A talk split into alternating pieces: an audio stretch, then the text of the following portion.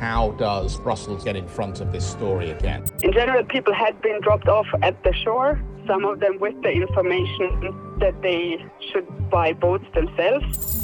Viktor Orbán vill inte ha muslimer.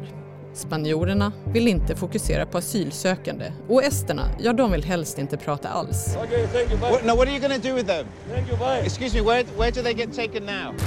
På en kvart får du reda på varför EU aldrig kommer att föra en gemensam migrationspolitik och hur man istället tänkt lösa migrationsfrågan. Increasingly, national governments have taken the decision making process back into their own hands. Jag heter Maria Jelmini och du lyssnar till en sommarspecial från Dagens Story. En podd från Svenska Dagbladet.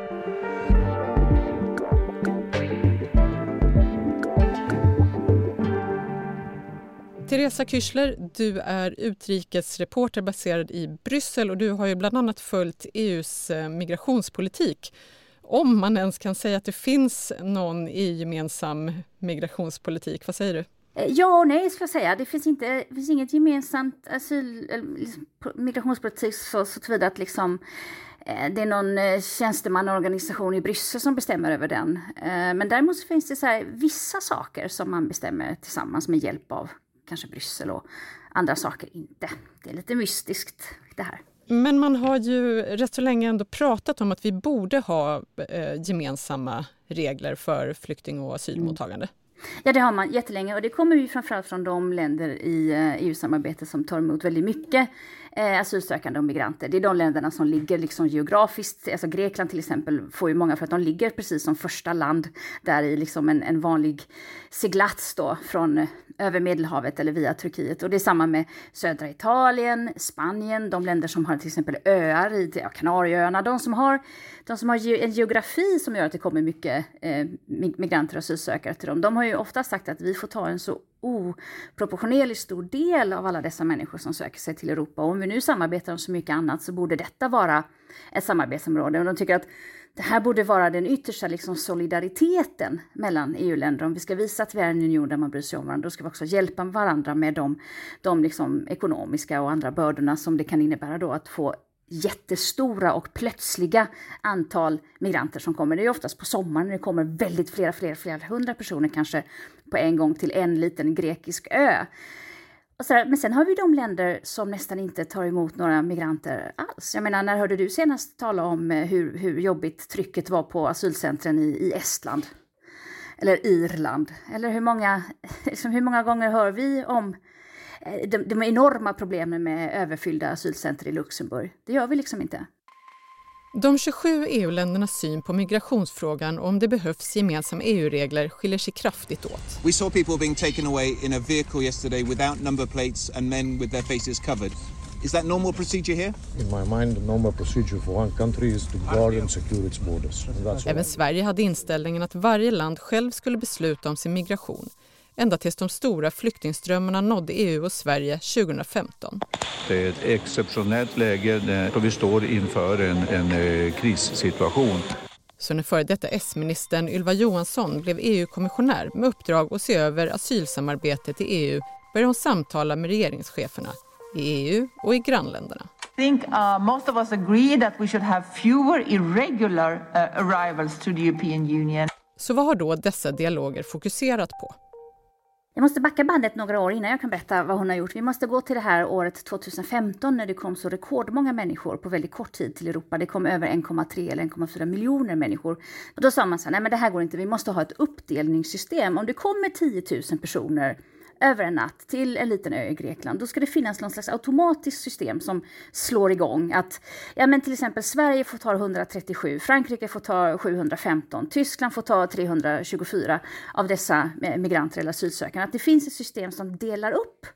Eh, och det kan vara utifrån hur stort ett land är, hur rikt ett land är, hur många flyktingar de har tagit emot redan innan. Så man har liksom någon slags algoritm som man följer.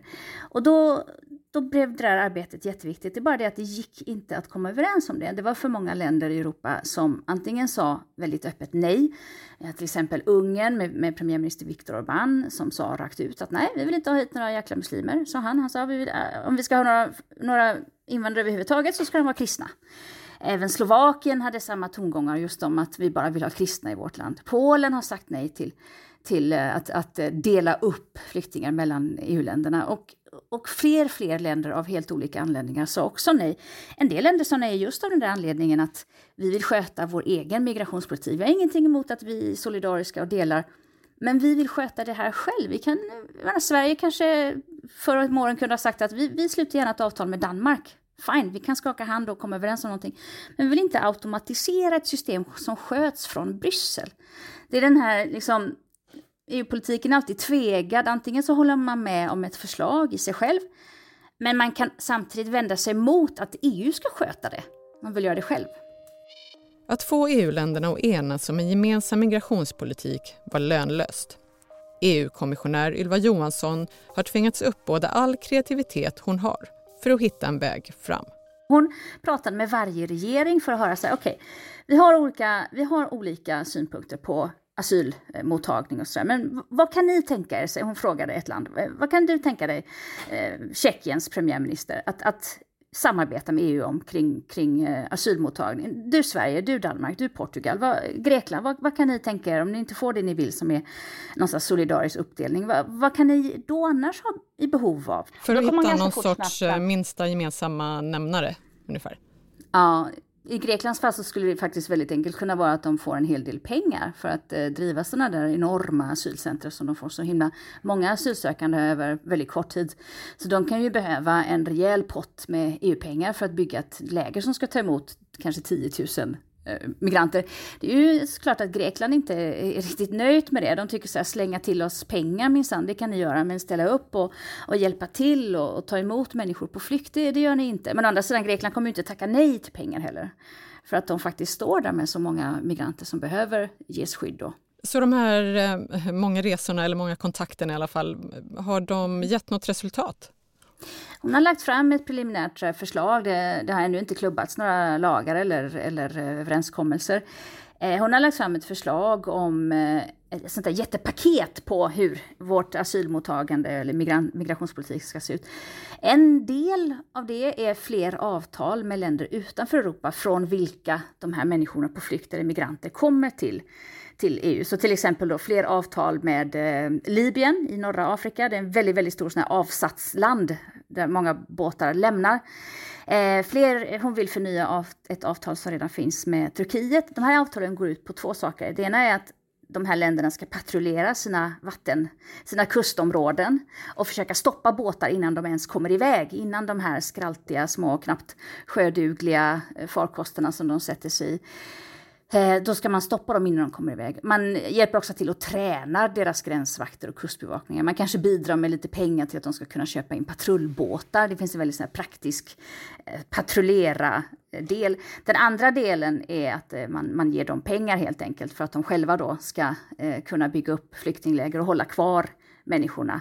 I Turkiet till exempel så finns det idag närmare 4 miljoner syrier som egentligen tror jag nästan alla faktiskt vill ta sig till Europa men är fast i Turkiet. Men just det här eh, sättet att, eh, att betala de här länderna då för att hålla kvar flyktingar mm. utanför EU, det har ju eh, inte visat sig vara, funka särskilt bra egentligen. Det beror lite på vem man frågar. Om man tittar på hur många människor som har tagit sig över till den grekiska övärlden från Turkiet idag jämfört med för eh, två, tre år sedan innan det här eh, avtalet kom till med president Erdogan i, i eh, Ankara. It is a historic day because today we reached a very important agreement så, så skulle man ju säga att det är superlyckat. Det är ju bara en bråkdel av de människor som kom över för fyra år sedan som eh, idag är i, i antal. Eh, så att på, på, så vis så skulle säkert väldigt många tycka att det är ett stort, en stor framgång. Det, det, det du syftar på vet jag förstås, det är att eh, det finns en stor kritik som handlar om att man ger just Turkiet och president Erdogan en sån enorm makt. Eh, förra året så blev Erdogan eh, sur på EU eh, av, av någon anledning och sa så här, ah, that's it, sa han, nu, alltså använder det här uttrycket, nu slår jag på kranen, nu öppnar jag kranen. Turkiets president Erdogan ska nu ha bekräftat att flyktingar och migranter som vill vidare till EU inte kommer att stoppas. Det vill säga, nu smäller jag upp alla gränser. Jag ska till och med skjutsa dem till kustlägen med, med buss, sa Erdogan om, om migranter. Så att de alla sätter sig och på en gång tar sig till Grekland. Så man, han använder det som ett påtryckningsmedel, liksom, att om inte ni skärper er så ska jag liksom bussa på er alla migranter. Och man har sett eh, liknande saker egentligen i, i Libyen, men kanske framförallt Marocko? Ja, alldeles nyligen så såg vi hur Marockos eh, styre ilsknade till på Spaniens regering. För Spanien hade erbjudit cancervård till en person som då Marocko anser vara en eh, terrorist. Och då, då bestämde sig Marocko för att straffa Spanien.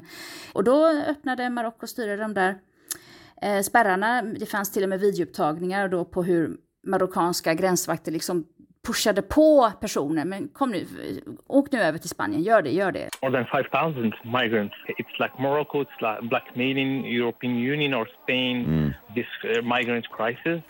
Och då är det ett exempel på att då har man helt plötsligt givit Marocko en sån där eh, nyckel så att säga. Att uh, om inte ni gör som, som vi tycker, om vi ilsknar till av någon anledning som kanske inte alls har med migration att göra. Det här var ju som sagt då någon slags eh, cancervård som man var irriterad på då har vi nyckeln till den där dörren in till Europa och den tänker vi använda som påtryckarmedel.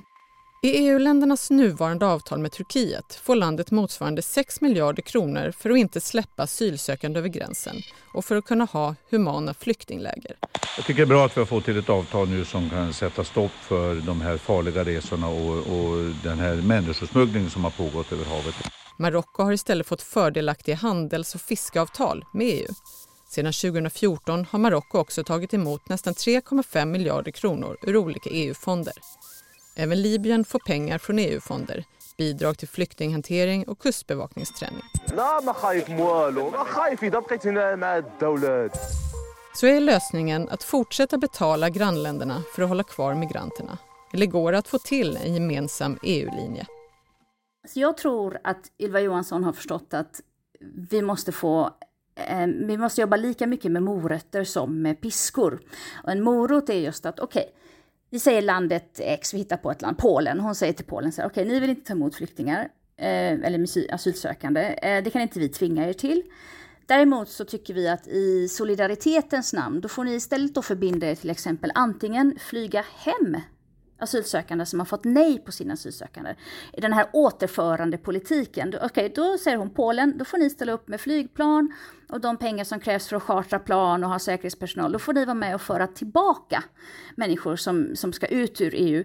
Och ni kan också betala en viss summa kanske för eh, varje asylsökande som ni inte tar emot. Och då ska man komma ihåg att det här EU-spelet är så intrikat att Polen kanske ser sig liksom tvingat att säga ja därför att de tänker att ja men annars kanske vi får stryk nästa gång vi diskuterar jordbrukssubventioner istället.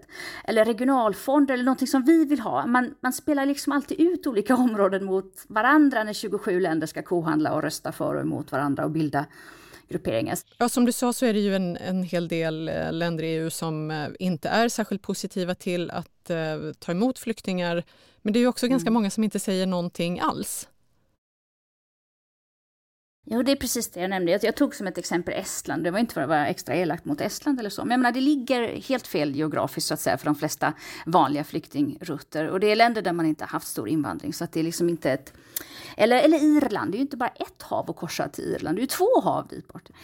Och det innebär att länder som är ointressanta för, för asylsökande på, på något sätt också tjäna på att sitta stilla i båten och inte säga så himla mycket. För de vet att de inte kommer att pekas ut. Liksom, de försvinner bara i mängden. Så när, när, en sån person som Viktor Orbán till exempel säger väldigt högt och tydligt eh, så här, vi vill inte ha några invandrare och om vi ska ha några överhuvudtaget så vill vi bara ha eh, kristna rent så här politiskt strategiskt så är ju egentligen det ganska osmart. Den hade ju kanske tjänat mer på att bara sitta stilla och vissla och låtsas att det regnar. För att av alla de människor som tog sig igenom just Ungern under det här rekordåret 2015 så var det ju väldigt få som var inställda på att stanna kvar i Ungern. De ville ju bara ta sig igenom landet så fort som möjligt. Så sammanfattningsvis, eh, det lär dröja om vi någonsin kommer få se någon klubbad eh, gemensam EU-lagstiftning runt eh, asylmottagandet bortsett från det vi redan har då om hur mottagandet i sig ska gå till. Jag tror att cash är king här. Jag tror att om man på något sätt erbjuder de mest motvilliga länder i Europa vad gäller eh, att hjälpa till med migrantmottagning. Om man erbjuder dem rätt summa pengar eller om man kanske framförallt säger att om ni inte är med och hjälper till lite så ska vi försöka påverka hur mycket pengar ni kan få i andra områden. Som till exempel jordbruksstöd eller regionalstöd. Jag, jag tror att man måste börja spela ut pengapotter mot varandra. Tack Teresa Kyschler för att du var med i Dagens Story. Tack själv, hej hej. Och Teresas analyser de hittar du förstås på svd.se. Och för att du ska ha koll på vad som händer i världen eller i svensk politik även från hängmattan så kan du som lyssnar på Dagens Story nu få två månaders digital läsning gratis. Du får tillgång till alla våra nyheter, reportage och analyser på svd.se och du får dessutom SVDs morgonrapport så att du har koll på de största händelserna redan vid frukosten. Gå in på svd.se podd. Ljudklippen i dagens avsnitt är hämtade från Sveriges Radio, BBC, SVT och CNBC. Dagens avsnitt har klippts av Lasse Edfast och jag heter Maria Jelmini.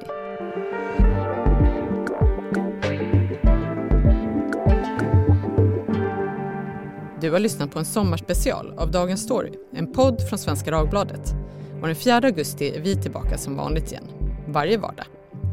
Vill du kontakta oss, mejla till dagensstory svd.se.